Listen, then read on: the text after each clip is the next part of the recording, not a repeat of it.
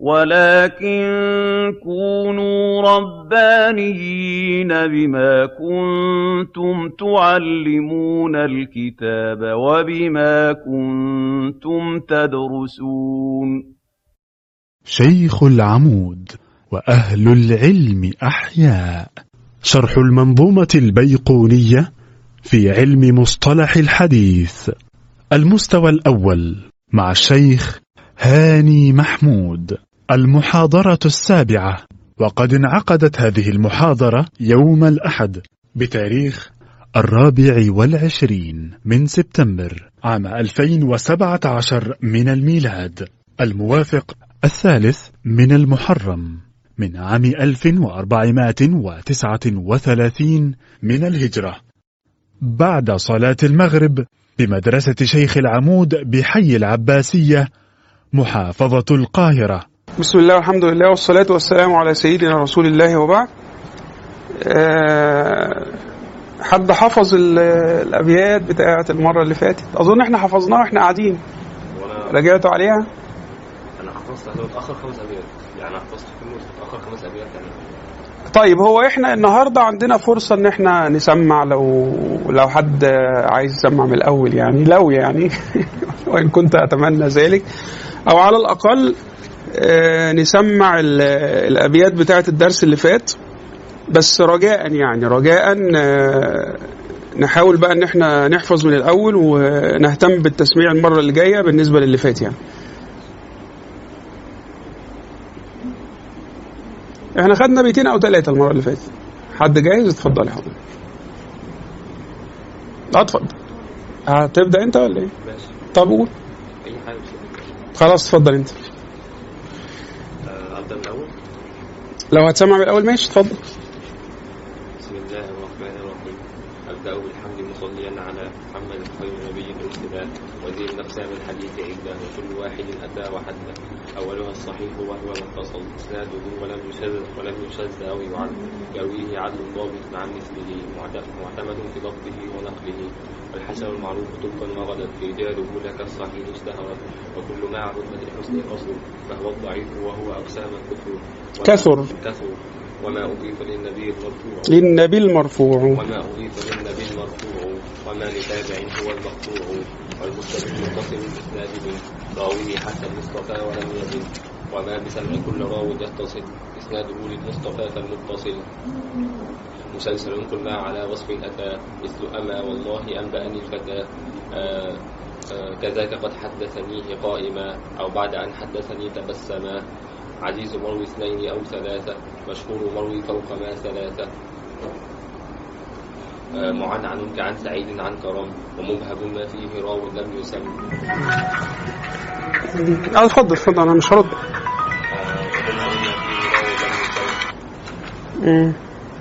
آه، وكل وكل ما قلت رجاله على وضده ذاك الذي قد نزل. آه، وما أضفته؟ وما أضفته إلى الأصحاب من قول وفعل فهو موقوف زك. آه، ومرسل ما منه الصحابي سقط. منه الصحابي سقط. آه، آه، ومرسل منه الصحابي سقط. وقل غريب. آه، وكل غريب. آه، ما ما ما روى؟ ما روى؟ راو فقط. وكل غريب. ما روى؟ راو فقط. وكل ما لم يتصل بحال وكل ما لم يتصل بحال إسناده منقطع الأوصال. آه، وال- والمعضل ساقط منه اثنان آه، وال- وال- وال- والمدلس. وما أتى. وما أتى مدلسا نوعان. الأول الإسقاط بالشيخ وأن. آه، يروي عمن يرويه فوقه. عمن فوقه. يروي يروي آه ينقل ينقل. ينقله عمن فوقه. ينقل من ينقل عمن فوقه. ينقل عمن فوقه بعن وأن. مصحف طيب. طب المرة اللي فاتت حفظتهم؟ طيب خلاص كمل كمل. كله ولا المرة اللي فاتت؟ طيب يلا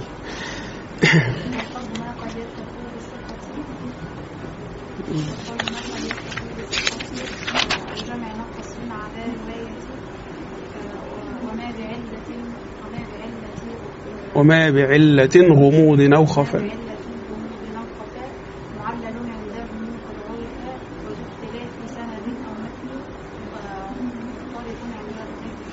ماشي فتح الله لكم.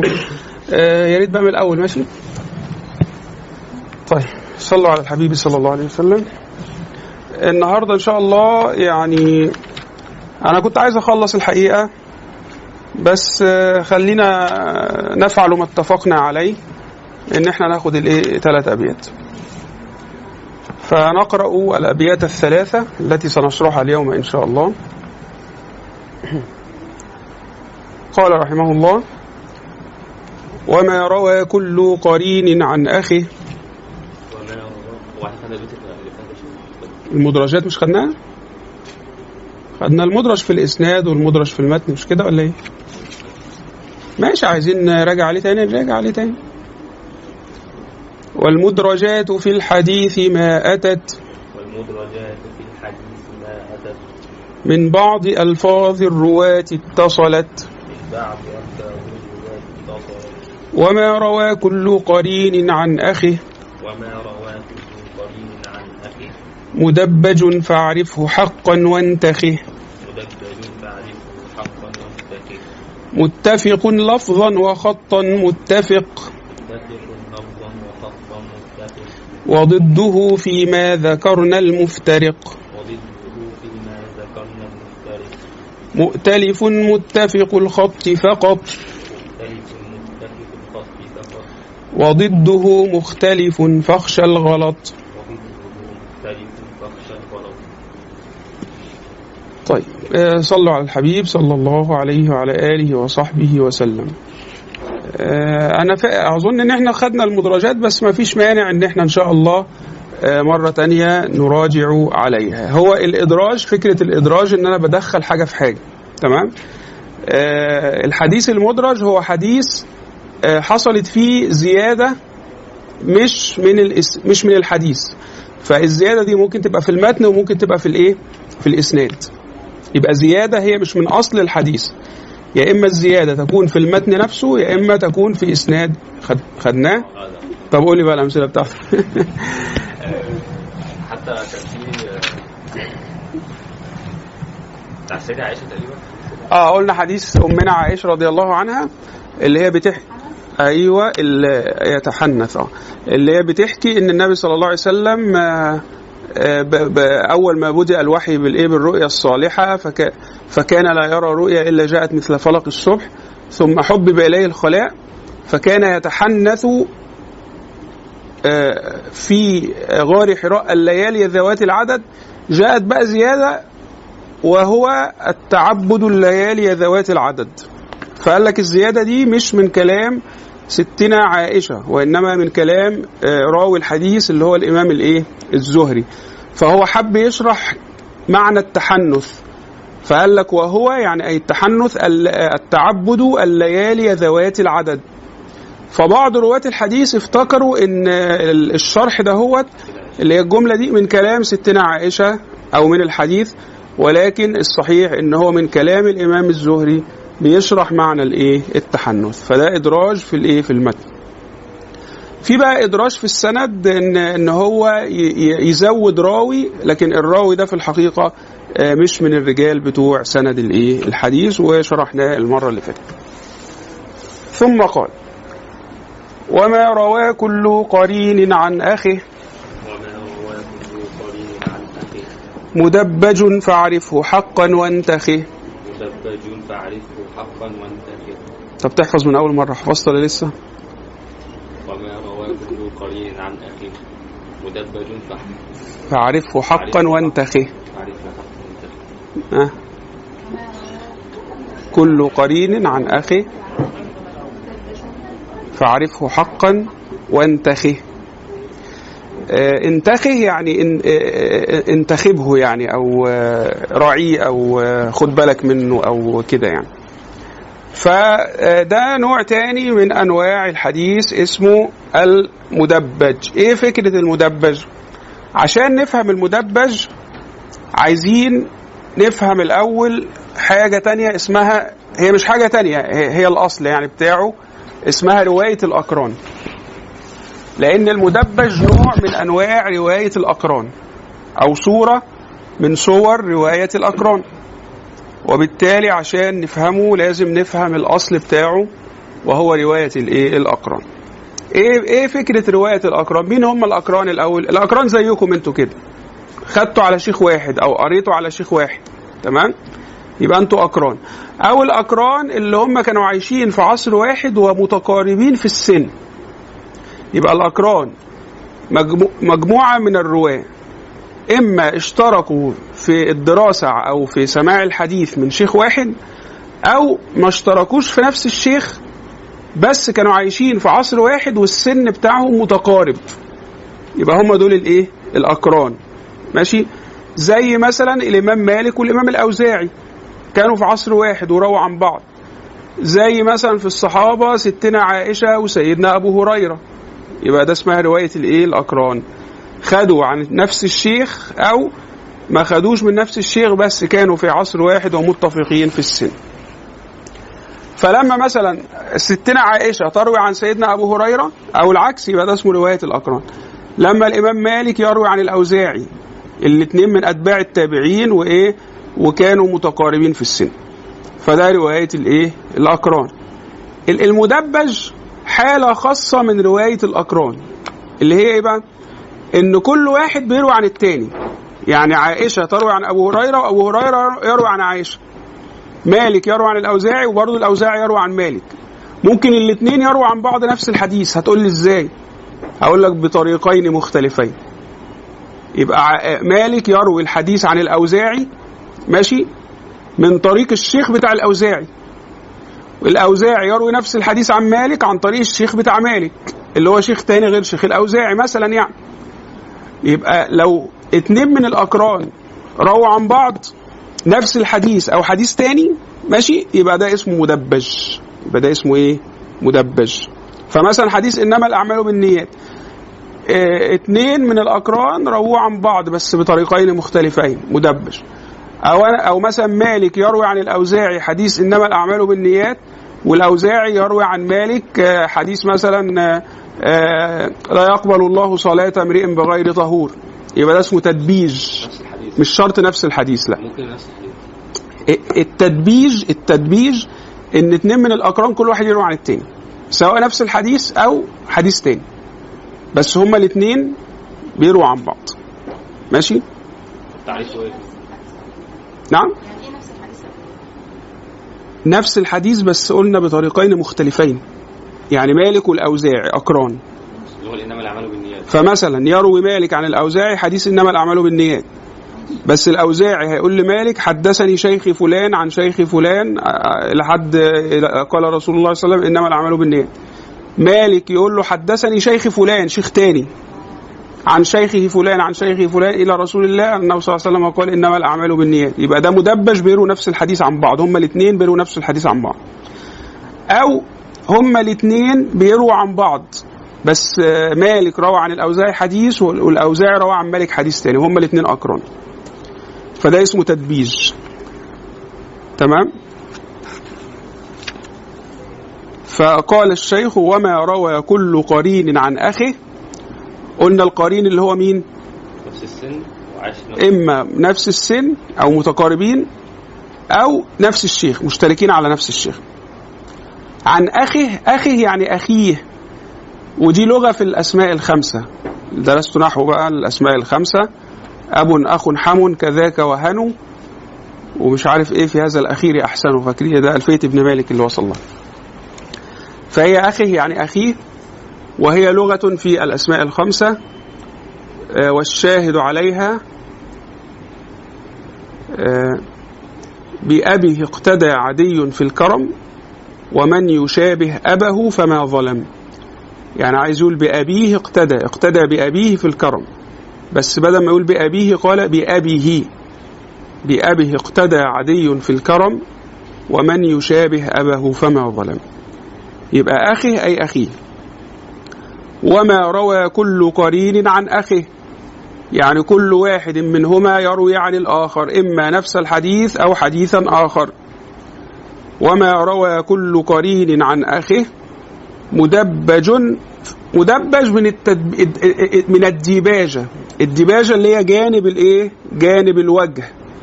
فكأن كل واحد يعطي أخاه جانب وجهه وإيه؟ ويحدثه. فهو المحدثين خدوها من المعنى اللغوي بتاع جانب الإيه؟ الوجه. مدبج فاعرفه حقا وانتخه. انتخه يعني اهتم به واعرف إيه آه، آه، شرفه.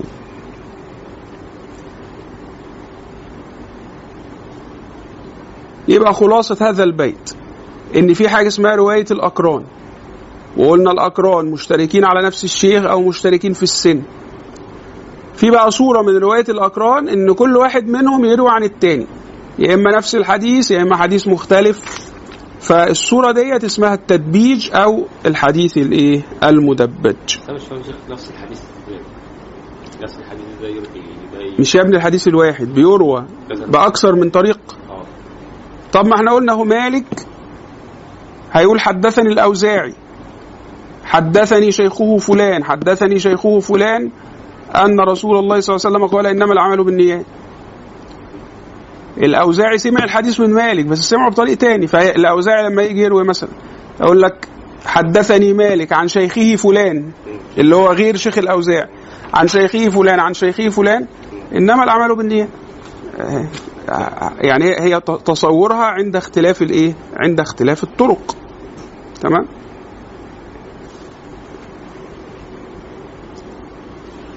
طيب آه صلوا على رسول الله صلى الله عليه وسلم.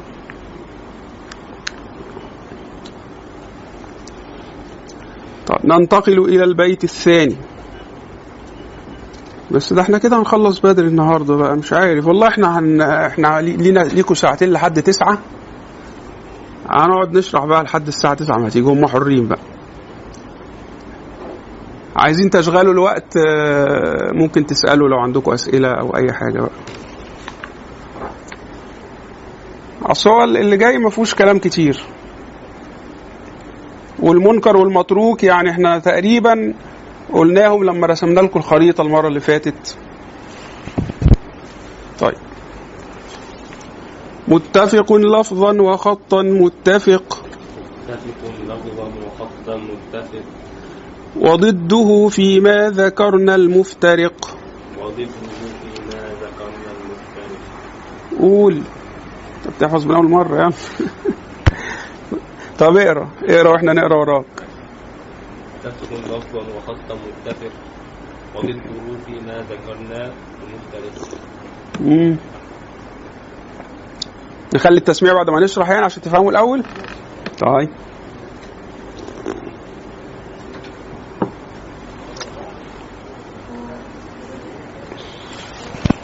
إيه فكرة المتفق والمفترق؟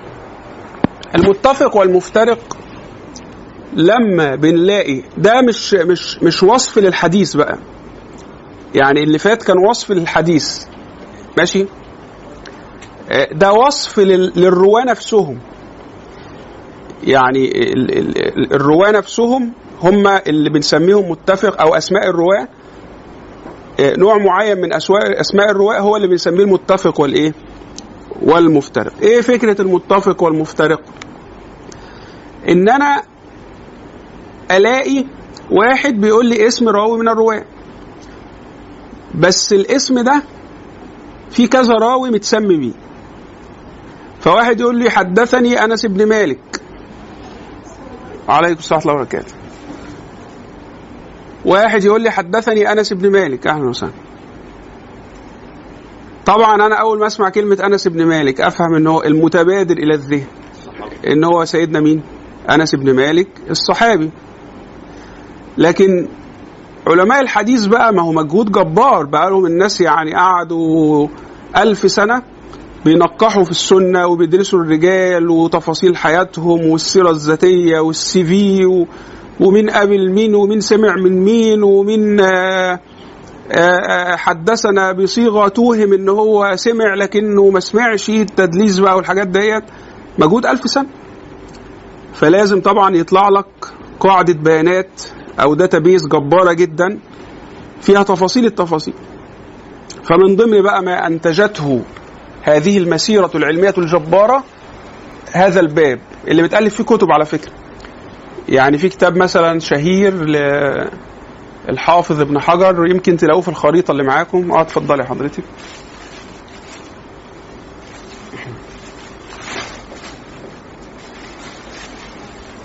هتلاقي هدية مع العدد دهوت آه، خريطة عن علوم الحديث. فأرجو أن تطالعوا هذه الخريطة إن شاء الله. يعني أتمنى المرة الجاية تيجوا وأنتوا قاريين الخريطة دي بإذن الله.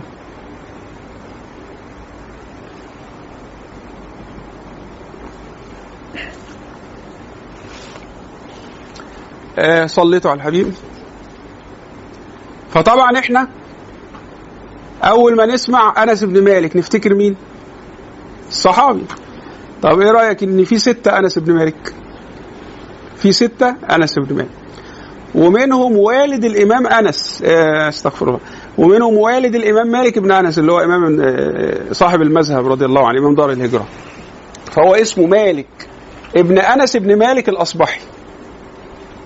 يبقى في انس بن مالك اللي هو والد الامام مالك. وفي اربعة تانيين. آه. فده كده. اسمه متفق ومفترق. هو متفق ومفترق هي نوع واحد. يعني هو كلام الشيخ ممكن تفهم منه إن هم نوعين. لكن هما في الحقيقة نوع واحد. لأن هو متفق وهو هو برضه مفترق. هو متفق في الإيه؟ في الكتابة والنطق. بس مختلف في الإيه؟ في الشخص. في الشخص. يبقى أنس بن مالك أنا بكتبها أنس بن مالك وبنطقها أنس بن مالك. يبقى متفق في الكتابة ومتفق في النطق. بس في ستة أنس بن مالك يبقى في اختلاف في الإيه؟ في الشخص عشان كده اسمه مفترق. يبقى هو متفق من جهة ومفترق من جهة أخرى. فهو متفق من جهة إيه؟ الكتابة والإيه؟ والنطق. ومختلف أو مفترق من جهة الإيه؟ الشخص. إن الاسم واحد ولكن المسمى إيه؟ مختلف. وطبعا ده بيبقى مفيد جدا في حالات معينة ممكن يحصل فيها اشتباه. فأجي أنا أقرأ كتاب تبصير المنتبه بتحرير المشتبه للإمام ابن حجر فينبهني بقى يقول لي خلي بالك في حاجة كده مهمة أنا هقول لك عليها إن في ستة أنس بن مالك. عشان مش كل ما تلاقي أنس بن مالك تفتكره الصحابي الجليل وتروح موثقه.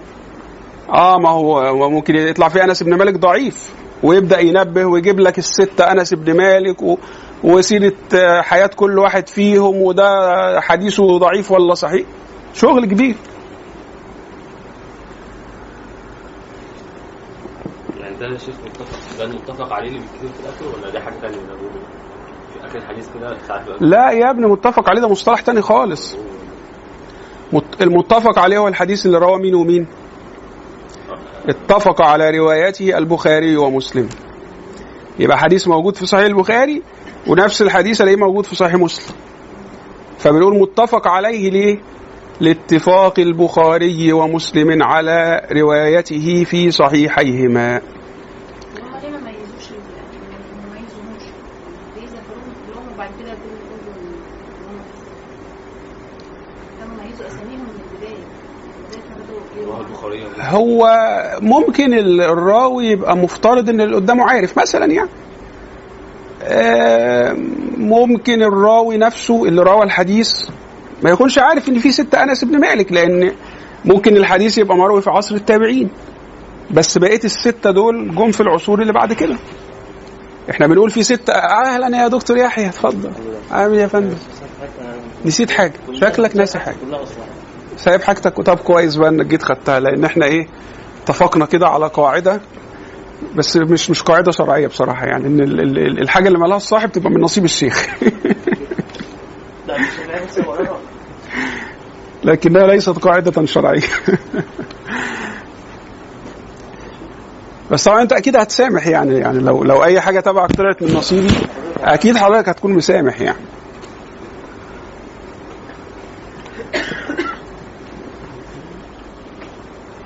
اتأكد بقى تم من إن كله تمام. ماشي.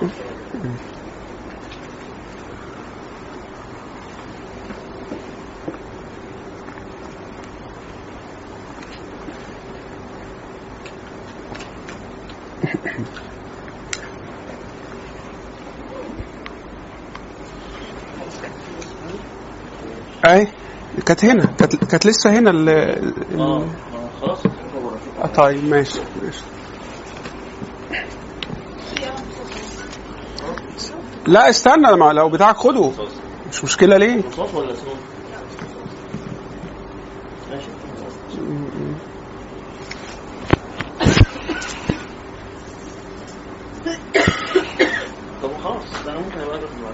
طب ليه يا فندم؟ آه هي مش لاقياه يعني دلوقتي. طيب عموما آه، ممكن يبقى من نصيب الشيخ على سبيل الأمانة حتى أرده إليك.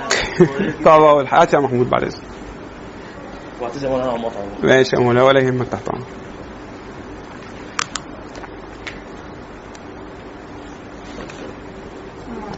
عليكم السلام. اتفضلي يا فندم طيب صليتوا على الحبيب صلى الله عليه وسلم. فهمت يا شيخ محمود المتفق و- يبقى اذا إجابة السؤال بتاع أستاذة شيماء إن ممكن ال- يعني إحنا بنحكم بإن في ست أنس بن مالك بناء على إيه؟ على عملية الاستقراء اللي حصلت لحد إيه ما ما ما, ما كتبت الكتب بتاع مصطلح الحديث. لكن ممكن الراوي في عصره ما كانش يعرف إلا سيدنا أنس بن مالك الصحابي بس أو الصحابي واحد تاني لكن ال- الأربعة جم بعد كده. أو كان في أنس بن مالك في عصره بس هو كان في الكوفة والتاني كان مثلا في خراسان ولا فهي يعني العملية إيه؟ آه، تأتي بهذا الشكل.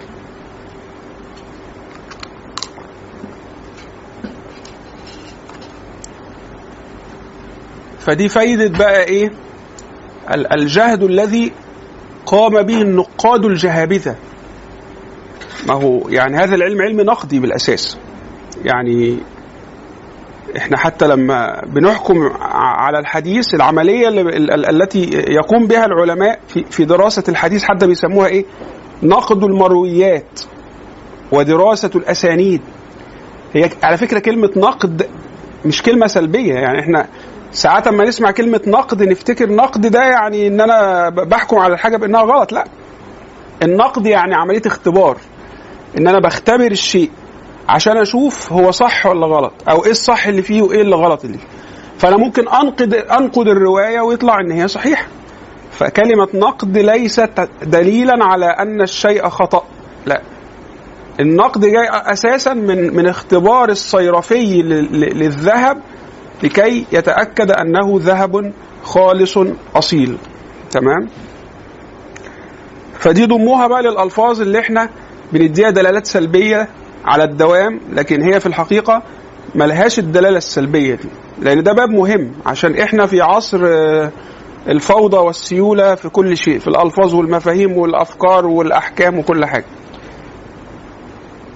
شفتوا سلسلة السوائل بتاعت زيجموند باومان دي؟ الشبكة العربية للأبحاث آه، آه، الحداثة السائلة وفي حاجات منها بره يعني سلسلة برضو مفيدة ممكن آه، اللي مهتم بالفكر أو الفلسفة ممكن يستفيد منها. هي فكرتها إن هو بيقول إن إحنا ال- ال- الحداثة وما بعد الحداثة فككت وما ركبتش. بقت تفكك كل حاجة وما ما- ما- وتسيبنا كده إيه تايهين كده ومحتاسين ومش عارفين نروح فين ونيجي منين. فهو بيقول إن ال- ال- القيم الأساسية في الحياة زي الحب وزي ال ال هو عمل الحداثة السائلة وعمل الحب السائل. عمل بتاع أربع خمس كتب كده كلهم سيولة سيولة في سيولة يعني. عايز يقول لك إن إيه الجماعة دول فككوا لنا كل حاجة وسابونا كده إيه لايصين مش عارفين نروح فين ونيجي منين.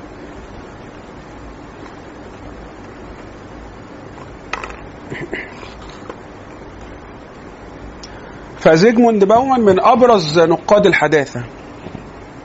وفي كتاب نقد الحداثة بتاع ألان تورين ده طبعة المركز القومي للترجمة وموجود آه، هتلاقوه PDF أنا منزله PDF. طيب.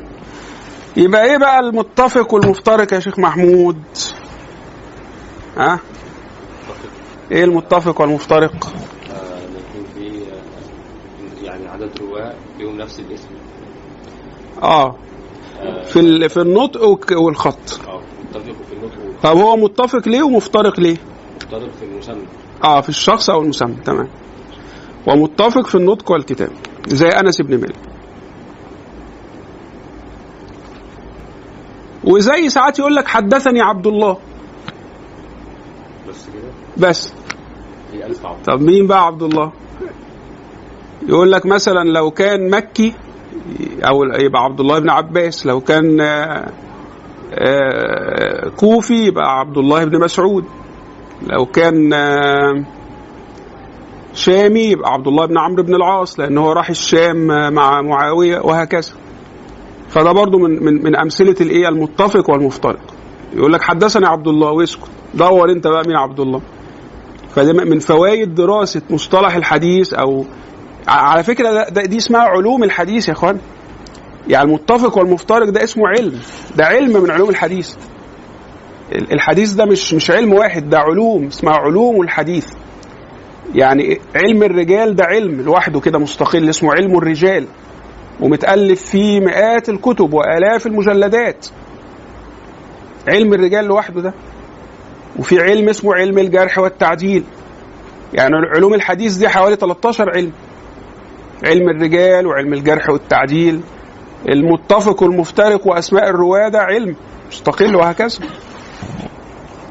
وفي علم العلل ومتألف فيه كتاب أش- أشهر كتاب في العلل اللي هو آه، آه، علل الترمذي. وعليه شروح وأشهرها شرح الإمام ابن آه، شرح الإمام ابن رجب على علل الترمذي. ابن رجب الحنبلي على علل الترمذي. وفي الجرح والتعديل علم في كتاب اسمه الرفع والتكميل في الجرح والتعديل للإمام تقريبا اللكنوي وهكذا. فدي اسمها علوم الحديث. فعبقرية الإمام البيقوني في المنظومة معلش أنا هرغي كتير النهاردة عشان خاطر إيه الناس بقى اللي ما جاتش. أنا بس لولا إن في ناس اعتذرت أنا كنت هخلص النهاردة وماليش دعوة بحد. بس احتراما لأن في ناس اعتذرت آه، يعني أبدت عذرها عن حضور الدرس يعني.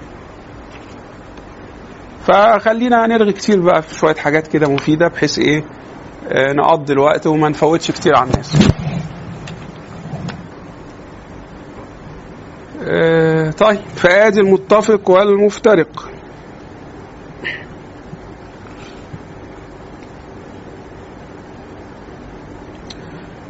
مؤتلف متفق الخط فقط.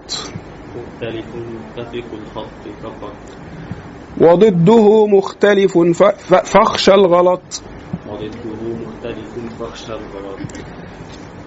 إيه الفرق بين المتفق والمفترق؟ وبين المؤتلف والمختلف؟ الفرق إن المؤتلف وال... إحنا قلنا المتفق والمفترق بيبقى النطق واحد والكتابة واحدة. بس الافتراق أو الاختلاف بيكون في إيه؟ في الشخص أو المسمى. المؤتلف والمختلف يعني بتكون الكتابة يعني إيه متشابهة زي عباس وعياش. فطبعا يعني هو هو ده يمكن مش مش بنحتاج له قوي اليومين دول عشان الطباعة تقدمت وبقى نق- نقط وكده. لكن زمان ما كانوش بيهتموا قوي بالتنقيط أو آه، بي- بيحصل آه، تصحيف كثير في النقط بسبب إن ال- ال- ال- اللي بيكتبوا بالحبر والخط تقيل ومش عارف إيه. فكان بيحصل أخطاء في الإيه؟ في النقط. ماشي؟ فكان يعني فايدة العلم ده كانت أكتر زمان. فمثلا ممكن يكتب لك عباس وتتقري عياش أو يكتب لك عياش. هو فعلا يعني في راوي اسمه عباس وفي راوي اسمه عياش. فكان ممكن يقرأ عباس بدل عياش أو عياش بدل عباس. فهو ده المؤتلف والمختلف إن ال- الكتابة المادة أو الهيئة بتاعة الكتابة واحدة مع اختلاف بسيط في النقط أو ما إلى ذلك. تمام؟ آه فهو ده باختصار المؤتلف والمختلف إن الكتابة بتكون واحدة بس في اختلاف في الإيه في النطق وطبعا اختلاف في الشخص الشخص ده غير الشخص ده. زي قلنا عباس وإيه؟ وعياش. وزي في أمثلة تاني أظن ذكرها الشيخ.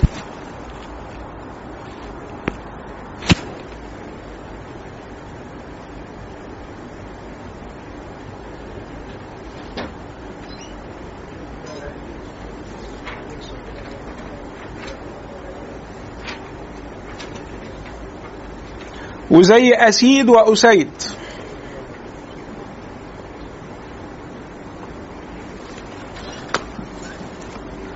وزي أسيد وأسيد. تمام؟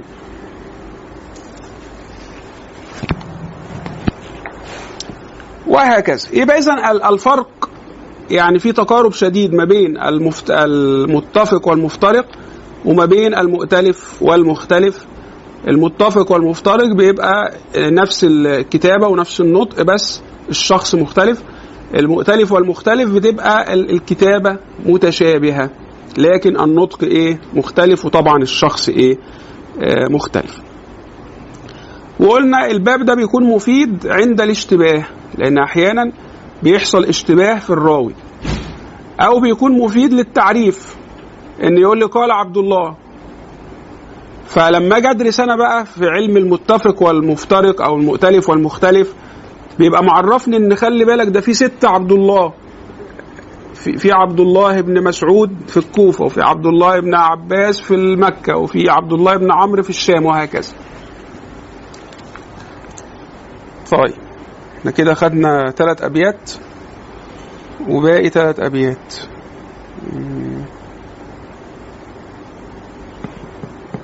يا خبر أبيض ده إحنا ما كملناش ساعة. هنعمل لهم إيه بقى؟ إحنا مالناش دعوة بقى نشرح وخلاص. يا إما تسألوا يا إما تيجوا نروح. طيب.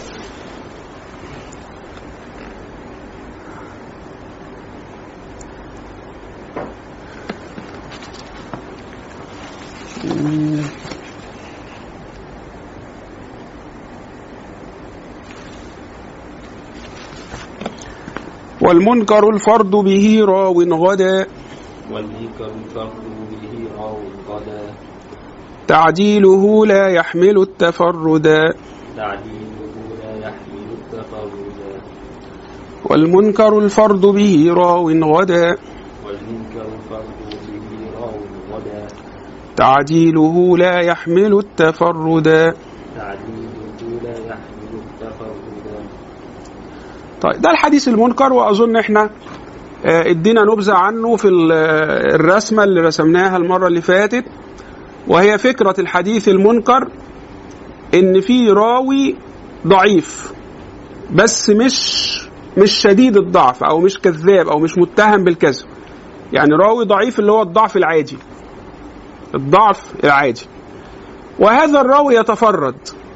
أبص ألاقيه كده روالي حديث ماشي؟ ومفيش حد في الطبقة بتاعته أو في العصر بتاعه اللي هو بس اللي, اللي روى الحديث ده. يعني أجي افتش ألاقي مفيش في العصر بتاعه حد روى الحديث اللي هو ده بس. فده معناه التفرد. آه، يعني يعني سواء خالف أو ما خالفش. سواء خلف أو مخالف آه. أو خلف ده يعني إيه في أشكال تاني من متن الحديث يعني يكون ليه كذا صورة. وهو خالف الصورة دي الصورة دي بس هو اللي جه ما هو فيها. تفرد بمعنى إن المتن ده اللفظ ده ما جاش الا عنه هو بس. لكن بس المخالفة معناها إن ال- المحتوى بتاع الحديث جه بمعنى مختلف زي في المال حق سوى الزكاة ليس في المال حق سوى الزكاة. أدي معنى المخالفة. فمثلا الاقي ألاقي مثلا مثلا ألاقي راوي كده ال- ال- اللفظ بتاع في المال حق سوى الزكاة مثلا يعني ما فيش في عصر مثلا الت- التابعين إلا واحد بس هو اللي قال لي في المال حق سوى الزكاة. لكن الثقات أو ال- اللي هم أكتر منه في العدد أو اوثق منه قالوا ليس في المال حق سوى الزكاة. أدي معنى المخالفة. المخالفة بيجي لي المحتوى بتاع الحديث بس بمعنى مختلف. طب افرض آه، كان محتوى الحديث مختلف بس المعنى واحد يعني المعنى ما اتغيرش ما يبقاش مخالف كده؟ لا ما دي دي مش مخالفة. ده رواية بالمعنى. لأن يجوز رواية الحديث بالمعنى. فلاقي ال- ال- الحديث مروي بلفظين مختلفين ولكن المعنى واحد أو متقارب. فدي اسمها رواية بالمعنى رواية الحديث بالمعنى. ماشي؟ آه زي حديث إنما الأعمال بالنيات. ما هو في ده اللي إحنا حافظينه لكن في رواية إنما الأعمال بالنية. فدي اسمها رواية بالمعنى. ماشي؟ صليتوا على الحبيب صلى الله عليه وسلم.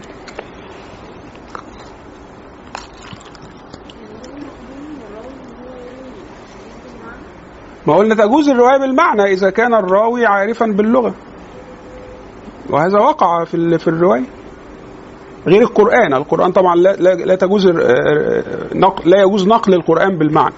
لأن لفظ القرآن من عند الله وهو لفظ معجز وأما أحاديث النبي صلى الله عليه وسلم فألفاظها ليست معجزة. ولهذا أجازوا رواية الحديث بالمعنى بشرط أن يكون الراوي عارفا باللغة. شيخ هو اللي أنا اعرفه ان في حياة الرسول كان ممكن الصحابي يقول آية بالمعنى. لكن بعد ده لما يتكلم عن تفسيرها.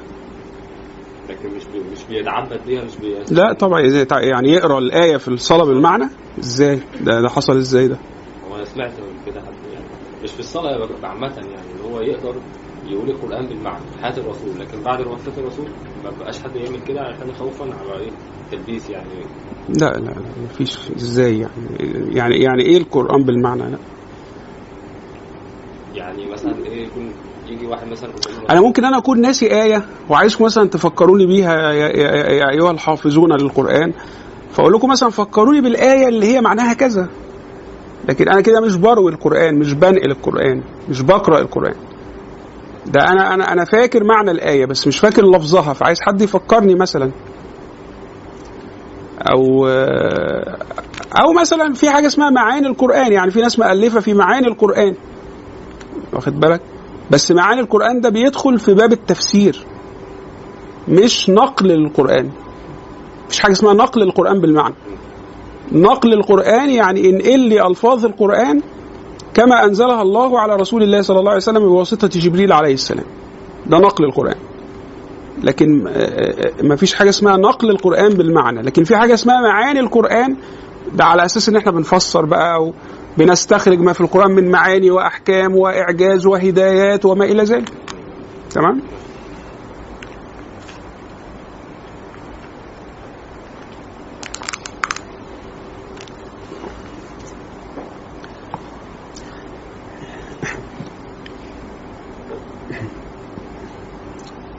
والمنكر الفرد به راو غدا.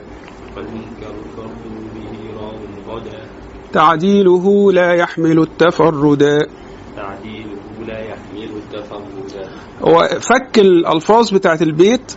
المنكر الفرد الذي تفرد به راو غدا يعني يعني أصبح تعديله لا يحمل التفرد. تعديله يعني حالته من حيث العدالة لا تحتمل أن يتفرد. لأن مش كل راوي مش كل راوي بيقبل تفرده اذا تفرد برواية المتن ده عن عن أهل عصره الراوي الذي يقبل تفرده فاهمين يعني تفرد؟ فهمنا يعني تفرد؟ تفرد يعني بصينا في عصر مثلا التابعين ما لقيناش المتن ده إلا واحد بس هو اللي رواه في عصر التابعين. فده معنى التفرد. ماشي؟ طب لو تفرد راوي في العصر بهذا المتن متى يقبل ومتى لا يقبل؟ يقبل تفرده إذا كان ثقة. يعني عدل ضابط. بشرط ألا يخالف من هو أوثق منه. يبقى هو ده الراوي الذي يحتمل تفرده اكتبوها دي مهمة دي سؤال أهو يمكن يجي لكم في الامتحان ولا حاجة حد عالم بيبقى من هو الراوي الذي يحتمل تفرده أو يقبل تفرده أنا بقول يحتمل تفرده عشان دي العبارة اللي جاية في البيت. الجواب الراوي الذي يحتمل أو يقبل تفرده هو الراوي الثقة بشرط ألا يخالف من هو أوثق منه. فمثلا الإمام مالك تفرد برواية نقبل تفرده ولا ما نقبلش؟ نقبل لأن هذا أمير المؤمنين في الحديث في عصر. لكن مثلا حد زي اللي هيجي لنا في المثال واحد راوي ضعيف وما لقيناش المتن ده إلا هو بس اللي رواه في العصر بتاعه. يبقى لن نقبل تفرده لأنه ضعيف. طب لو الراوي قوي أصلا يعني الراوي عدل عن ضبط بس آه، خالف اللي أقوى منه يبقى شاذ. شاذ. يبقى شاذ. واللي أقوى منه بنسميه المحفوظ. تمام؟ لو الراوي ضعيف وتفرد سواء خالف أو ما خالفش. يعني حتى خلي بالك لو تفرد وما خالفش بيبقى حديثه منكر برضه. واخد بالك؟ طب تفرد وخالف كمان يعني ما فيش حد قال المتن ده اللي هو ولقينا الثقات قالوا ال ال ال يعني اتكلموا في القضية دهيت أو في المسألة دهيت وراوا فيها حديث المضمون بتاعه مخالف زي في المال حق سوى الزكاة وليس في المال حق سوى الزكاة. بنسميه منكر والرواية بتاعت الثقات المخالفة هي بنسميها إيه؟ معروف. ماشي؟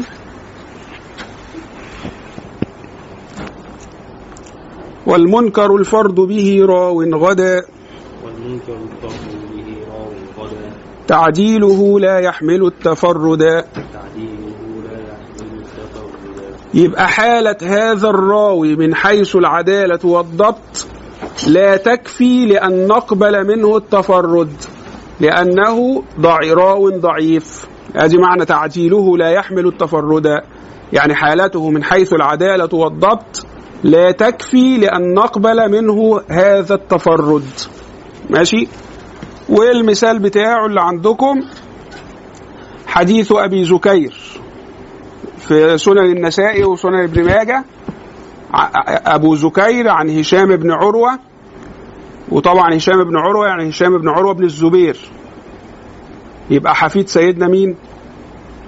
حفيد سيدنا الزبير بن ابن إيه؟ ابن العوام ماشي؟ ويبقى حفيد مين؟ ست- ستنا مين؟ أسماء بنت أبي بكر رضي الله عنهم فأبو زكير عن هشام بن عروة عن أبيه عن عائشة. مرفوعا يعني مرفوع إلى النبي كلوا البلح بالتمر فإن ابن آدم إذا أكله غضب الشيطان. هذا الحديث ضعيف. ليه ضعيف؟ لأن أبو زكير تفرد به. أبو زكير إيه؟ تفرد بهذا الحديث. ما لقيناش في العصر بتاعه حد روى الرواية دي أو المتن ده؟ إلا هو أبو زكير.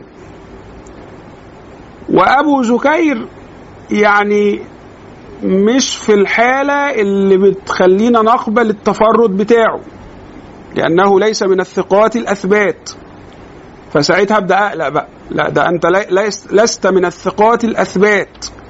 وتفردت بهذه الرواية فنبدأ إن إحنا نقلق بقى. الثقات الأثبات يعني ثقة ثبت ثبت من التثبت يعني. حتى لو كان ثقة. الحالة دي هنبص بقى إذا كان خالف ولا ما خالفش. الثقة لو تفرد وما خالفش بنقبل حديثه. خالف. لو خالف بي- بيبقى شاذ وبالت- والشاذ بيبقى من أقسام الضعيف. لكن اللي اللي هو أقل في الدرجة ماشي آه لو تفرد لا نقبل تفرده. حتى لو ما خالفش. ل- لأن ل- ل- ل- لأن عشان هو أقل من من درجة الثقة الثبت فلما يتفرد بنبدأ نقلق بقى. فلا نقبل روايه لا نقبل منه هذا الإيه؟ التفرد. زي هنا أبو زكير حتى الحديث نفسه ال ال يعني ال ال- المتن بتاعه تحس كده إنه إيه؟ يعني إيه، ليس ال- العبارة آه العبارة اللي بيعبروا بيها يعني ليس على إيه إيه، لا, لا, تجد فيه آه، رائحة ال- ال- السنة يعني. كلوا آه كلوا البلح بالتمر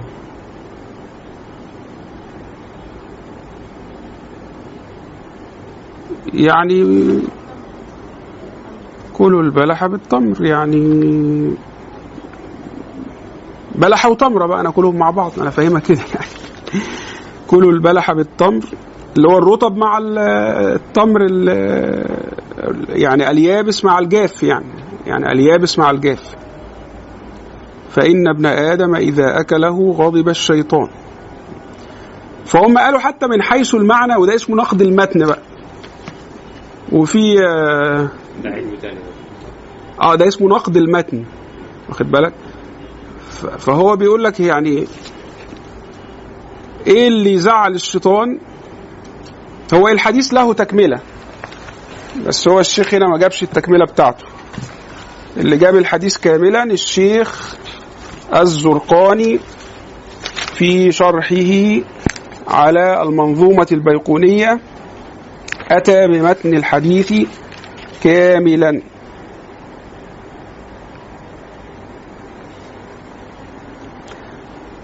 فقال لك إيه؟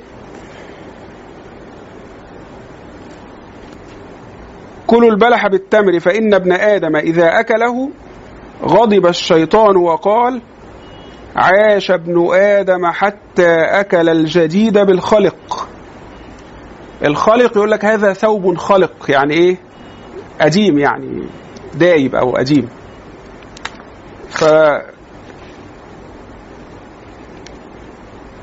نص الحديث وهو حديث ضعيف بيقول لك كلوا البلح بالتمر فإن ابن آدم إذا أكله غضب الشيطان وقال عاش ابن آدم حتى أكل الجديد بالخلق لأن التمر بيكون معدي عليه إيه؟ فترة لحد ما نشف يعني. فالشيطان بيقول ده ابن آدم فضل عايش فترة لحد البلح ما نشف. طب هو إيه اللي زعل الشيطان في كده؟ ما هو ممكن يبقى عايش في معصية الله. وتبقى حياته وط- وطول عمره في معصية الله حاجة تفرح الشيطان. هي يعني مجرد إن الإنسان يعيش عمر طويل مش هو ده الحاجة اللي هتغيظ الشيطان. اللي يغيظ الشيطان إنك تعيش ساعة واحدة في طاعة الله عز وجل. يعني لو لو لو عشت ساعة في طاعة الله أحسن من اللي هيعيش 100 سنة في معصية الله. الشيطان يقول لك عيش 100 سنة. مش حاجة هتضرني إذا كانت في معصية الله عز وجل. فهو طول عمر الإنسان مش مش حاجة تغيظ الشيطان. الذي يغيظ الشيطان هو طول العمر مع معصية الله عز وجل. نسأل الله عز وجل أن يوفقنا وإياكم إلى طاعته. ولذلك شوف تعبير الشيخ الزرقاني بيقول لك إيه؟ ولأن معناه ركيك. ركيك يعني إيه؟ مش مش حاجة مش اللي إحنا مش مش كلام منطقي. آه ركاكة المعنى واخد بالك؟ آه، لا ينطبق على محاسن الشريعة. لأن الشيطان لا يغضب من مجرد حياة ابن آدم بل يغضب من حياته مسلما مطيعا لله تعالى. ده معنى ال- ال- العبارة بتاعته ركيكة. آه ليست لا تليق يقول لك هذا هذا مما لا يليق بمحاسن الشريعة. ف- فهو ده كده برضه يعني. فاكتبوا بقى ال- التكملة دهيت اللي هي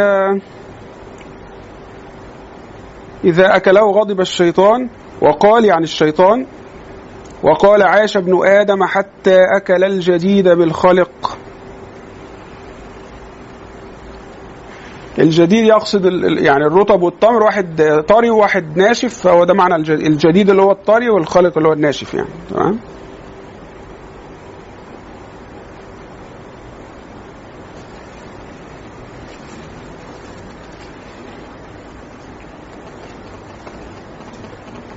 الشيخ حسن حضرتك سؤال مم. هو إحنا قلنا إيه الفرض المطلق إما يكون خالف وإما يكون ما خالفش. صح. طب إزاي؟ هنسميه تفرد بروايه ولم يخالف أصلا. يعني كده ما كده ما تفردش هو كده لم يخالف فكده إيه؟ مفيش تفرد إزاي ما تفردش إزاي؟ مش تفرد دي معناها إن هو جاب صورة تف... إحنا فاهمين التف... التفرد يا جماعة يعني ما فيش حد في العصر بتاعه أو في الطبقة بتاعته روى المتن ده غيره. المتن ده المتن ده اللفظ ده. مش حد روى غيره. أدي التفرد أهو. المخالفة إن الثقات يرووا نفس الموضوع بس بمعنى مختلف. أدي المخالفة. زي في في المال حق سوى الزكاة. ليس في المال حق سوى الزكاة. أدي المخالفة إيه إن هو جا الك- ال- الرواية في نفس الموضوع. هل في المال الموضوع بتاع الروايتين إيه؟ الموضوع بتاع الروايتين المسألة بتاعت الروايتين هل هناك حق إضافي يجب على الإنسان آه، فوق الزكاة أو أكثر من الزكاة؟ هو ده الموضوع. فلقيت عندي رواية بتقول لي في المال حق سوى الزكاة يبقى معناها إيه؟ إن أنا أديت الزكاة ويجوز في حالات معينة أن يطالبني الشرع أو يطالبني الحاكم بس دي حاجة تانية غير الضرائب يعني لأن الض- الضرائب دي أصلا يعني فيها كلام كتير. بس يجوز في أحوال معينة أن يطالبني الشرع ب- ب- ب- بإضافات آه، فوق الزكاة. زي أن النبي مثلا في آه، بعض في الغزوات مثلا كان يطالب الناس بأن يجهزوا الجيش. واخد بالك؟ فده أعباء إضافية فوق الإيه الزكاة وهكذا. فلاقي رواية بتقول لي في المال حق سوى الزكاة. ألاقي ما فيش حد في العصر إلا الراوي ده. طب في مثال مني لم يخالف؟ ده هو ده. لا ما خالفش. ده ما خالفش لأن ما بتاع أبو زكير بتاع التمر بالبلح ده لأن ما مفيش حد بقى جاب لي نفس الموضوع بمعنى مختلف. فهو ده تفرد ولم يخالف. لأن ما لقيتش حد جاب لي نفس الموضوع دوت بمعنى تاني. تمام؟ هو أصلا موضوع غريب يعني.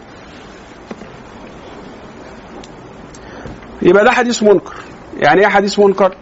يعني تفرد به راو لا حالته لا, بنسميه يا إما راوي مستور يا إما راوي ضعيف.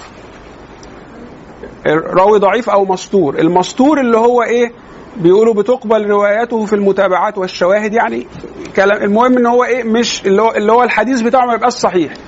يبقى حسن بس في أقل درجات الحسن أو ضعيف.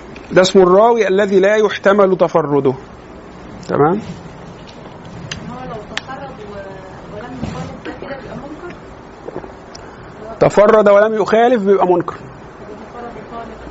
برضه بيبقى منكر بس أشد في النكاره؟ باسمها معروف. بنسميها المعروف.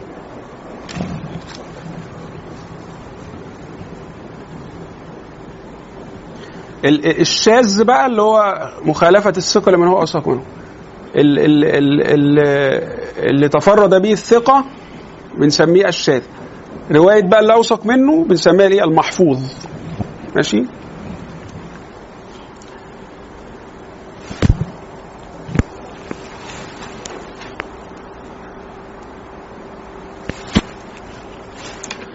يبقى آه طب نقرأ بقى البيت. إحنا قلنا هنحفظ بعد الفهم. دينا فهمنا الحمد لله. لو مش في حد لسه مش فاهم يسأل. والمنكر الفرد به راو غدا. والمنكر الفرد تعديله لا يحمل التفرد. تعديله لا يحمل التفرد. قول يا محمود. والمنكر إحنا سميناك مأمون بقى. مأمون. والمنكر الفرد به راو به راو غدا والمنكر الفرد به راو غدا تعديله ما لا ما لا يحتمل. مفيش ما. تعديله لا يحمل التفرد. تعديله والمنكر الفرد به راو غدا تعديله لا يحمل التفرد. والمنكر اقعد خبط انت كده هتلاقي الخبط ده يساعدك على الحفظ. طيب قول تاني؟ وعلي صوتك.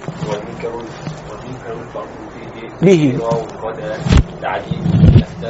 لا يحمل التفرد. تعديله لا يحمل التفرد. طيب حد حفظ؟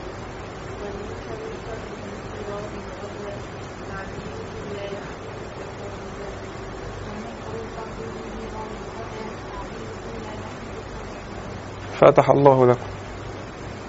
طيب. إحنا بقى مش هنسيبكم النهارده لما نحفظ كل الابيات اللي خدناها النهارده.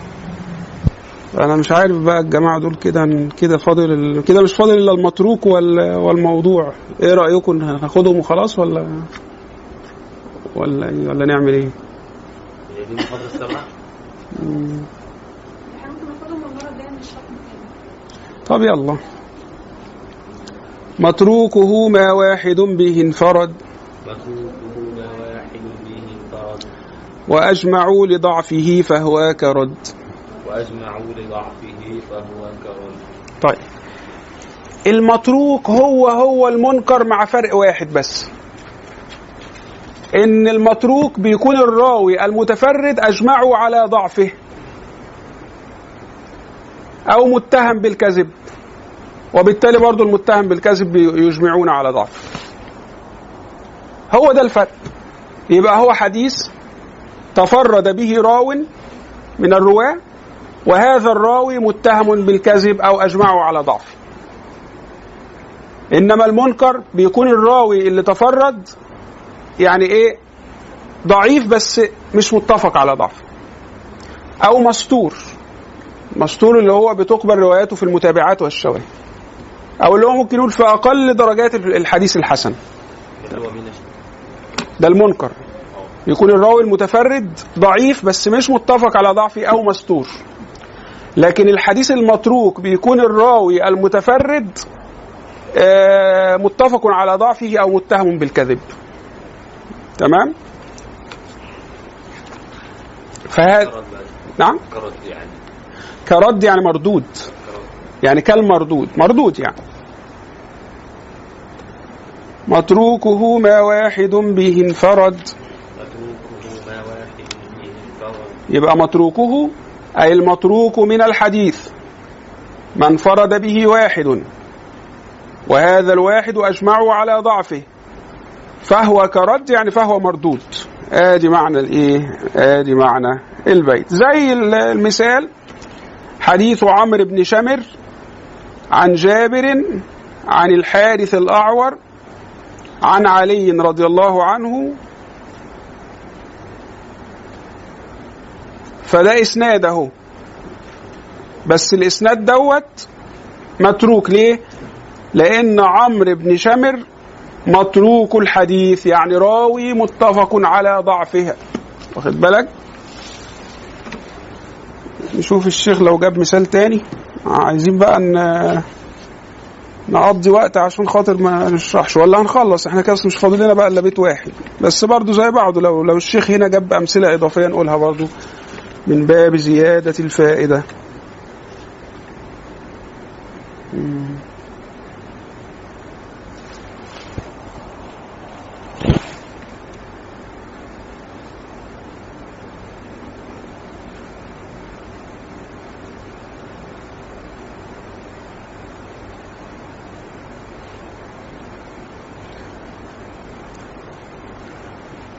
مم. الإمام السيوطي عبر في ألفيته في ألفية السيوطي في علم الحديث دي تقريبا يعني يعني أفضل ألفية ألفت في علم الحديث آه، أكتر من ألف بيت.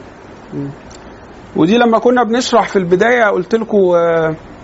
أول جامع الحديث والأثر ابن شهاب آمرا له عمر فده منها يعني أول من جمع ال- الحديث في كتاب واحد وصنفه على الأبواب هو ابن شهاب الزهري آمرا له عمر بن عبد العزيز يعني. فالسيوطي قال لك إيه؟ وسم بالمتروك فردا تصبي راو له متهم بالكاذب. يبقى الراوي المتهم بالكذب إذا تفرد فده يبقى الحديث إيه؟ اسمه متروك. هو شكل السيوطي دي نفس المحتوى بتاع نفس ال- ال- المنظومة اللي إحنا بناخدها دي؟ بس على أوسع يعني؟ لا ده على أوسع بكتير أوي أوي أوي أوي. ده أكتر من ألف بيت يا راجل.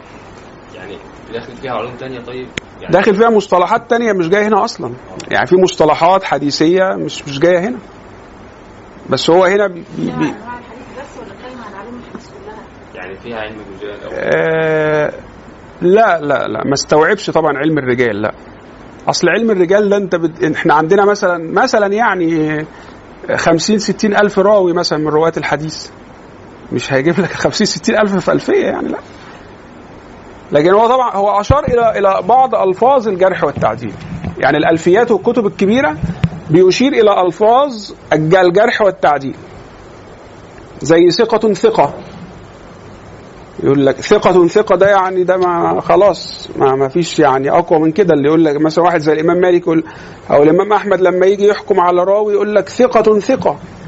فده من ألفاظ التع... من أقوى ألفاظ التعديل ماشي؟ وفي ناس من علماء الجرح والتعديل كان عندهم إيه؟ تشدد في الجرح. زي الجوز ال... الج... الإمام الجوزجاني. فالإمام الجوزجاني لما تتبعوا أحكامه على الرجال لقوا ان هو عنده تشدد في الإيه في الجرح. فالإمام من أئمة الجرح والتعديل إذا عرف بالتشدد في الجرح لا يقبل جرحه إلا إذا وافقه غيره. فواحد زي الجوزجاني لقيته بيقول على واحد كذاب ما اكتفيش بحكمه ده لأن هو الراجل من- شدة حرصه على أصل يعني أنت ساعات إيه ساعات شدة خوفك أو شدة حرصك على الحقيقة أو على مصلحة. الإنسان أو كده آه، ممكن يعني إيه آه، تظلمه. بس بتظلمه مش بقصد الظلم بتظلمه بقصد إنك إيه شديد الخوف. يعني هو من شدة خوفه على سنة النبي إن يدخل فيها.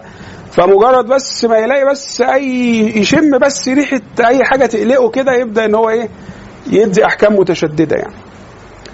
فمثلا حد زي الإمام الجوزجاني لما يجي يقول لي على واحد كذاب ما اكتفيش. ب ب ب لازم أشوف حد تاني جرح الراوي ده غير الإمام الجوزجاني. لأنه بالتتبع وجدوا أنه متشدد في الجرح. وفي حد متساهل في التعديل زي الإمام ابن حبان. ولذلك صحيح ابن حبان هو يعني كل أحاديث صحيح ابن حبان هي صحيحة من وجهة نظر ابن حبان. بس العلماء لاحظوا إن الإمام ابن حبان يعني إيه متساهل شوية في التعديل يعني إيه بيحسن الظن يعني إيه زيادة عن اللزوم في بعض الأحيان ببعض الرواة اللي هم إيه بالتفتيش وجدوا إن هم مش من الثقات يعني. فعشان كده ابن ابن حبان لو لو لو لو لو لو عدل أحد الرواة عدله يعني اداله جواز المرور يعني إن هو ده يقبل يصحح. لا أكتفي ب بتعديل ابن حبان. أشوف حد تاني غير ابن حبان حكم على هذا الراوي بالعدالة. ولا أكتفي بتجريح حد زي الجوزجاني. عشان ما إيه ما فطسش الراجل اللي هو مثلا قال عليه كذاب أو كده. فأشوف حد تاني غير الجوزجاني يكون جرح الراجل ده عشان نجرحه إحنا كمان ولا نقبل روايته. فادي نبذة مختصرة عن علم الرجال. فممكن تلاقي السيوطي في الألفية بيجيب لك إيه مراتب الجرح والتعديل بعض الألفاظ بتاعت الجرح والتعديل. لكن مش هيجيب لك أسماء كل راوي 50 60 ألف مثلا ويبين لك أحوالهم في الألفية طبعا.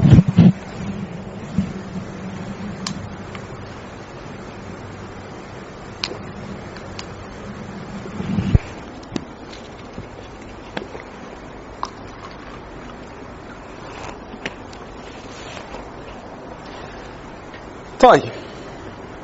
يبقى إيه الفرق بين المنكر والمتروك؟ كلمة واحدة بس. ها؟ الإجماع. آه. المتروك تفرد به راو اجمعوا على ضعفه. أو كان شديد الكذب أو كان كثير الخطأ.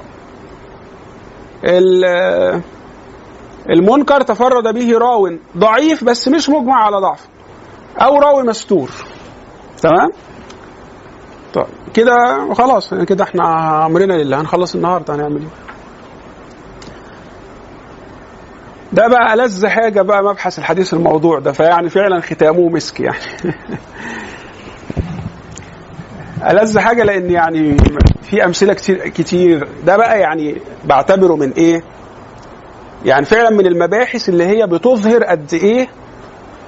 يعني لو عايز تعرف ثمرة وفائدة وفضل هذا العلم بتظهر أكثر ما تظهر في مبحث الح- الحديث الموضوع قد إيه قد إيه تعب الأئمة و- وقد إيه ال- التعب اللي تعبوه ده يعني جيب فايدة وعاد بالثمرة وبالفضل على أمة الإسلام وتظهر فيه الخدمة العظيمة التي قام بها هؤلاء الأئمة الجهابذة النقاد في تحرير وخدمة سنة حبيبنا المصطفى صلى الله عليه وسلم.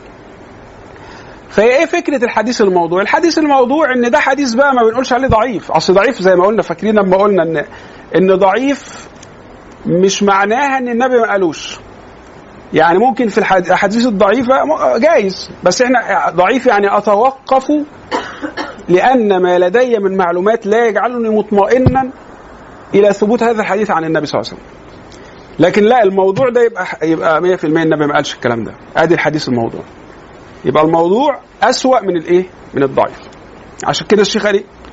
والكذب المختلق المصنوع. والكذب المختلق المصنوع.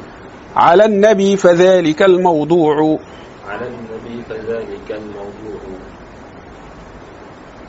أظن شرحنا معناه يبقى هو واضح. الكذب المختلق يقول لك اختلاق الأكاذيب. المصنوع يعني واحد مألفه ونسبه للنبي زي الراجل الحلواني. فاكرين الحلواني؟ بتاع الهريسة ده. كان عنده هريسة ما اتباعتش. فقال لك أما الف حديث بيمدح في الهريسة عشان خاطر الناس تيجي تنسفها. فقال لك قال رسول الله إيه؟ عليكم بالهريسة فإنها تقوي الظهر. عشان الناس تشتري الهريسة اللي عنده فده ك- حديث والله موضوع طبعا آه. يعني أصلا موجود فعلا. موجود آه. ف- فهذا كذب مختلق مصنوع على النبي صلى الله عليه وسلم. فذلك الإيه؟ الموضوع ماشي؟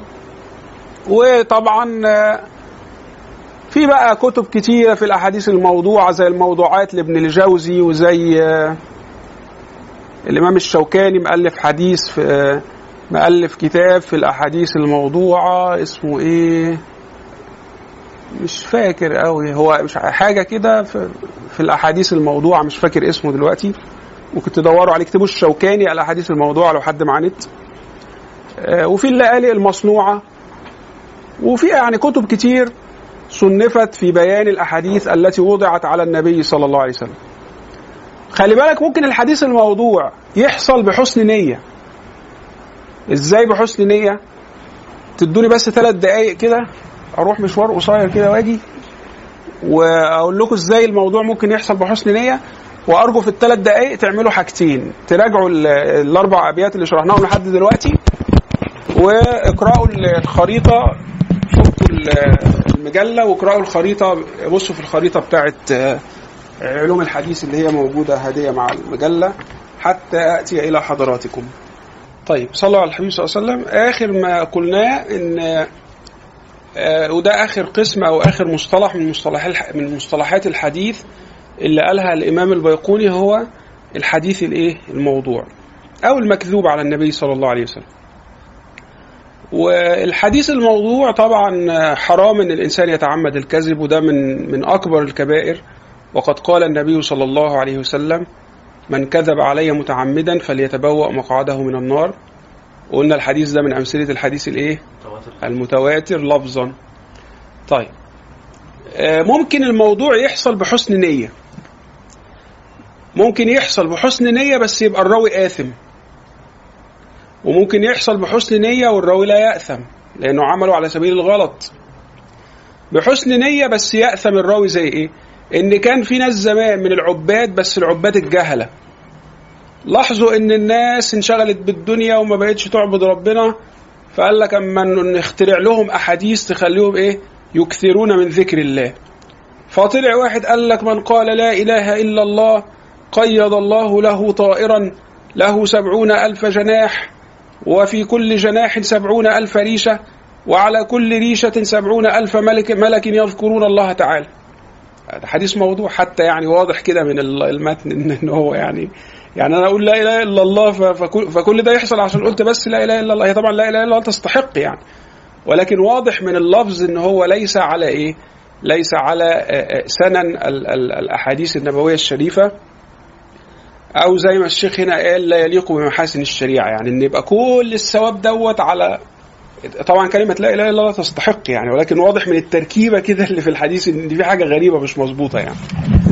أو مثلا فده معمول بحسن نية إن واحد عايز يخلي الناس تعبد ربنا. بس طبعا حرام لأن حسن النية لا يكفي.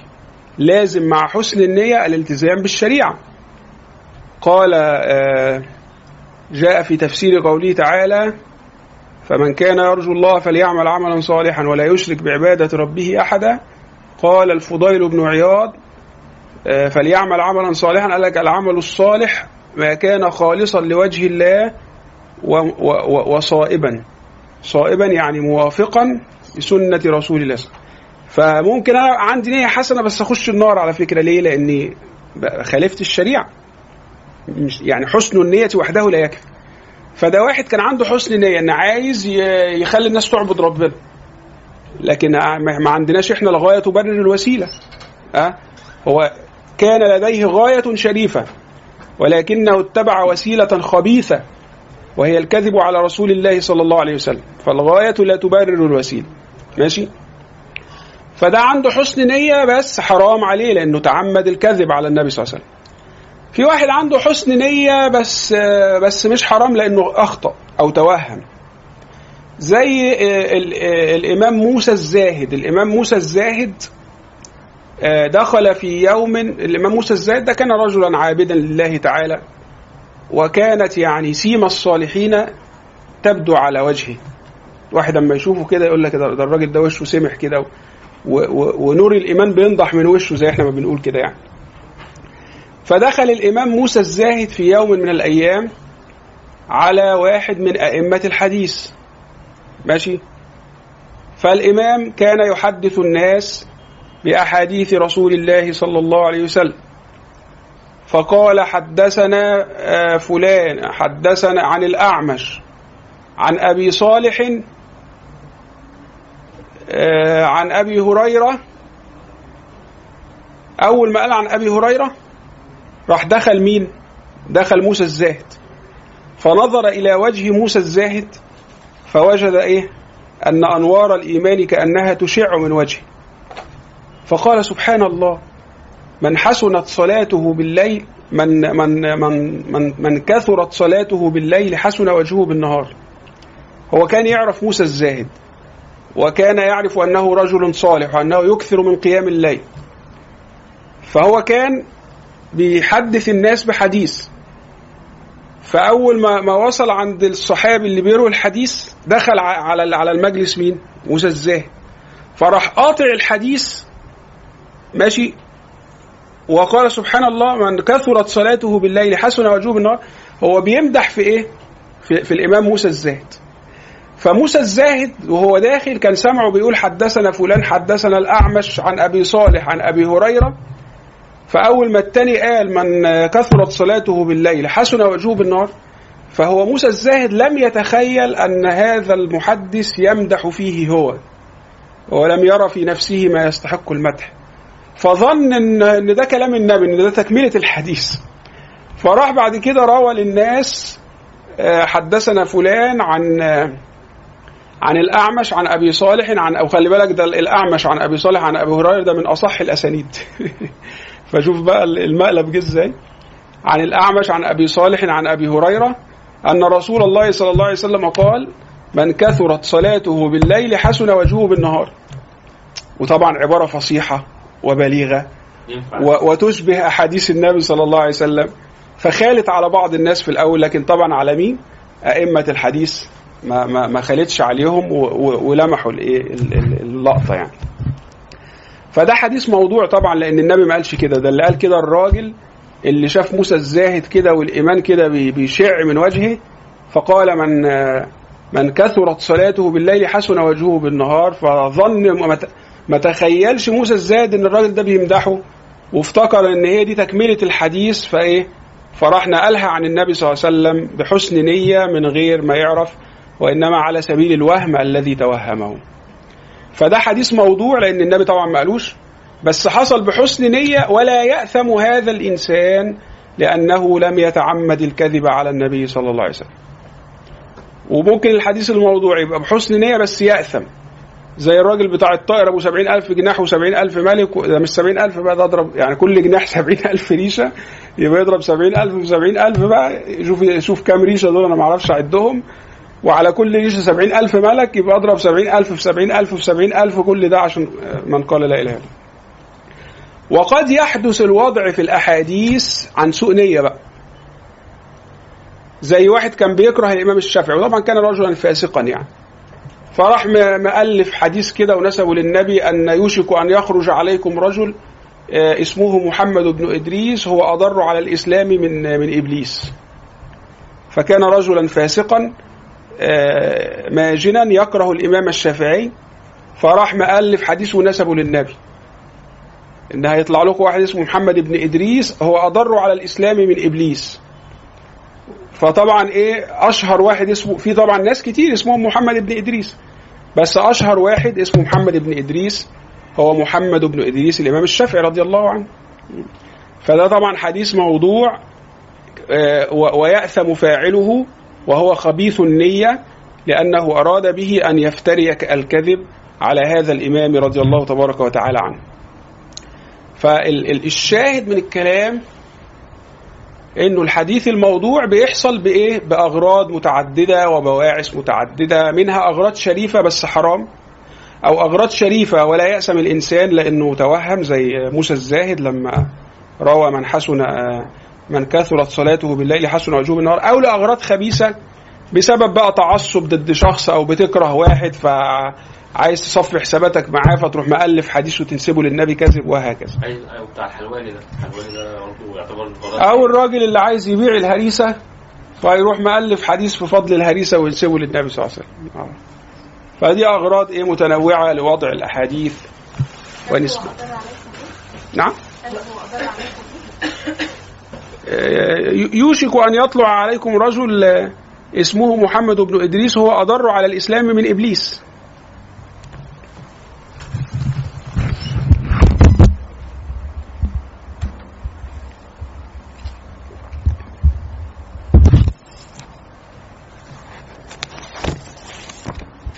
وأعتقد كده يعني طبعا الحديث المو... ال... ال...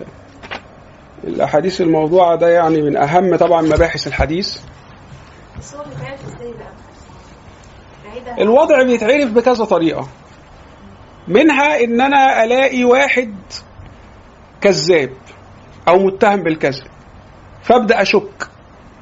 وأدام شكيت أبدأ أفتش. فتشت لقيت الحديث موضوع. أو حتى بيبقى باين من اللفظ بتاعه زي بتاع أبو سبعين ألف جناح أو بتاع. آه، يعني واحد بيقول لي ده ده, ده, ده خلي بالك ده محمد بن إدريس ده شيطان. مين اللي يصدق إن الإمام الشافعي اتقال عليه كده؟ فعلى طول أول ما ما ألاقي لفظ زي ده حتى اللفظ كده باين عليه استغفر الله العظيم إن هو إيه مظلم زي ما بيقولوا يعني. كان بعض العلماء يقول لك وهذا كلام مظلم. لا يليق بمحاسن الشريعة وليس على سنن كلام رسول الله صلى الله عليه وسلم. فدي وسيلة تانية لمعرفة الأحاديث. كان برضه مثال طريف إن كان في واحد عايز يتملق أحد الخلفاء كان مين؟ كان واحد من أبناء كان واحد من أبناء هارون الرشيد مش فاكر كان كان الأم بس مش المأمون. لعله كان ال- الأمين يمكن. أو والله ما فاكر كان من أبناء أبو جعفر المنصور ولا من أبناء من ممكن تدوروا عليها على النت بسرعة بس آه، المهم في حديث صحيح عن النبي صلى الله عليه وسلم بيقول إيه؟ لا سبق لا سبق إلا في خف في خف أو نصل أو حافر. الخف اللي هو خف الجمل والنصل اللي هو ال- في المبارزه يعني في نصل السيف يعني. وال والحافر اللي هو إيه الحافر بتاع الإيه الحصان. فمعنى الحديث إن لا تجوز المسابقة إلا في حيوانات معينة اللي هي الجمال أو ال- الأحصنة أو الإيه أو ال- ال- ال- النصل ال- ال- المسابقة على المبارزة أو ما إلى ذلك. وبعض العلماء عملوا قياس عليها يعني ده, ده مبحث فقهي مش هنفصل الكلام فيه. فهو الحديث ده صحيح عن النبي صلى الله عليه وسلم. فجم لقوا رواية لا سبق إلا في نص نصل أو خف أو حافر أو جناح. كلمة أو جناح دي موضوعة كذب على النبي النبي ما قالش أو جناح. بس دي واحد من الرواة راح مزودها عشان يتملك الخليفة. لأن الخليفة كان بيحب يلعب بالحمام. فهو حب يتملكه وينافقه ها؟ زي ما بيحصل دلوقتي و... واللي يقول لك ده اتولد وهو ساجد ويقول لك ما أعرفش إيه ويقول لسه ما هنشوف يعني. واخد بالك؟ فهو بتاعت اتولد وهو ساجد دي يعني إيه؟ يعني هذا كلام واضح الكذب يعني. فهي دي عاملة زي الراجل اللي دخل على الخليفة فحب يتملكه فإيه؟ فقال لك آه، أو جناح لأن هو كان بيحب اللعب بالحمام. فحب يعني يتملكه فعايز يقول ده, ده يعني ده, ده اللعب بالحمام ده حاجة كان النبي يعني بيمدح فيها فراح قال له أو جناح كمان عشان خاطر الحمام يعني. ولكن الخليفة كان عالما. كانوا علماء صحيح بعضهم وقعت منهم بعض المظالم لكنهم كانوا علماء. وكانوا فقهاء. وهذا من شروط صحة الإمامة أن يكون الإمام أو الحاكم أو الخليفة أن يكون عالما وأن يكون فقيها وعارفا بأحكام الشريعة. خد بالك؟ فكان الخليفة ده هو هم كا- كانوا موقفينه شغال شغال آه.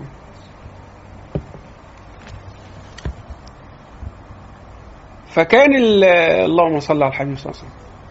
فكان فقيه ال- ال- ال- اللي هو إيه؟ إب- ابن أبو جعفر المنصور أو ابن ال- المأمون يعني حتى لو كتبت كلمة آه، لو معاكي البحث بتاع النت اكتبي آه، لا. آه، أو اكتبي حتى أو أو اكتبي لا سبق إلا في خف أو اكتبي كلمة أو جناح وجنبها موضوع أو جناح وجنبها حديث موضوع عشان نعرف اسم ال- الخليفة ده كان كان ابن أبو جعفر المنصور ولا ابن آه، هارون الرشيد؟ هو يا إما الهادي أو المهدي من أبناء أبو جعفر أو حد من أبناء آه، أو حد من أبناء هارون الرشيد يمكن الأمين مثلا أو حاجة.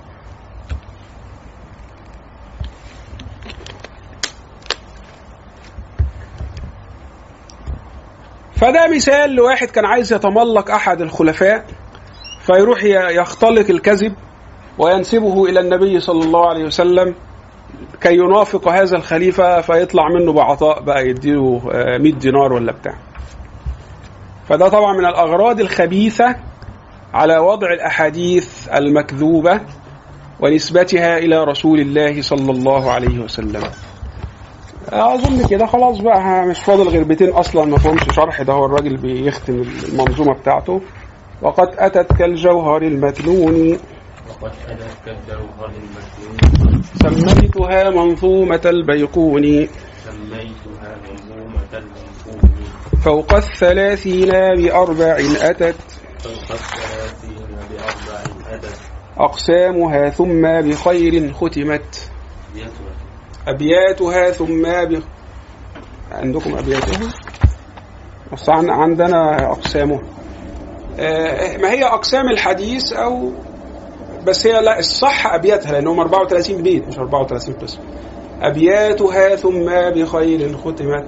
أبياتها ثم بخير ختمت. يعني عايز أقول لك إن أبياتها 34 بيت ثم ختمتها بالإيه؟ بالخير. وطبعا المعنى واضح يعني. وقد أتت كالجوهر المكنون سميتها منظومة البيقون فوق الثلاثين بأربع أتت أبياتها يعني أتت أبياتها فوق الثلاثين بأربع يعني أربعة وثلاثين ثم بخير ختمت ختامه مسك. وفي ذلك فليتنافس المتنافسون. فأعظم ما يتنافس فيه الناس هو العلم. لا حسد إلا في اثنتين. رجل آتاه الله العلم فهو يعلم منه الناس. وهذه زكاة ورجل آتاه الله المال فهو ينفق منه في سبيل الله آناء الليل وآناء النهار. يعني لو لو لو في حاجة تستحق إن حد يحسد عليها طبعا الحديث مش معناه إن إحنا نحسد يعني. الحديث معناه لو في حاجة تستحق إن الإنسان يتحسد عليها هما الحاجتين دول. مال ينفق منه الإنسان في سبيل الله بالشرط ده إنما واحد عنده المال ولا ينفقه في سبيل الله هتحسده على إيه؟ ده غلبان. ده المال ده هيبقى حجه عليه يوم القيامة. هيقول يا ريت- يا ريتني كنت فقير. أحسن من إن أنا أبقى غني ولا أنفق في سبيل الله وأتحمل هذه المسؤولية. أه؟ ثم لتسالن يومئذ عن النعيم. وعلم تعلم به الجاهل وتنبه به الغافل وتدل به الناس على طريق الله عز وجل. فهذا أشرف النعم بعد نعمة الإسلام وده اللي فعلا يستحق أن يحسد الإنسان عليه. وهذا هو معنى الحديث. حديث؟ آه ده حديث عن النبي صلى الله عليه وسلم. لا حديث لا حسد إلا في اثنتين حديث شهير عن سيدنا رسول الله صلى الله عليه وسلم. فالحمد لله كده خلصنا. فاللي عايز بقى يغيظ الناس اللي ما جاتش بقى يقول لهم آه، خلصنا النهارده. ولكن يعني إيه؟ آه، بدءا بقى من المحاضرة القادمة. اوعوا ما تجوش بقى تقولوا خلصنا ما تجوش. تعالوا عشان هنراجع وال... وأنا غالبا هكون حطيت لي امتحان قبل المحاضرة الجاية. فايه يعني كل كلمة هتتقال في المراجعة هيبقى ليها وزنها يعني أنتوا حرين بقى. بس أنتوا هتضحكوا عليا وممكن ما تجوش وتسمعوا ال- البتاع. اعمل لكم امتحان هغلب يعني. يعني كل حيلة لها ليها تصرف يعني مش هنغلب معاكم. طيب. حفظت ولا انت كنت بتتوضى؟ حفظته. طب اقرأ لنا الخمس آبيات ولا السبع آبيات؟ يلا. وما روى كل قليل عن أخيه. مدبج لا هنقرأ وراك وما روى كل قليل عن أخيه.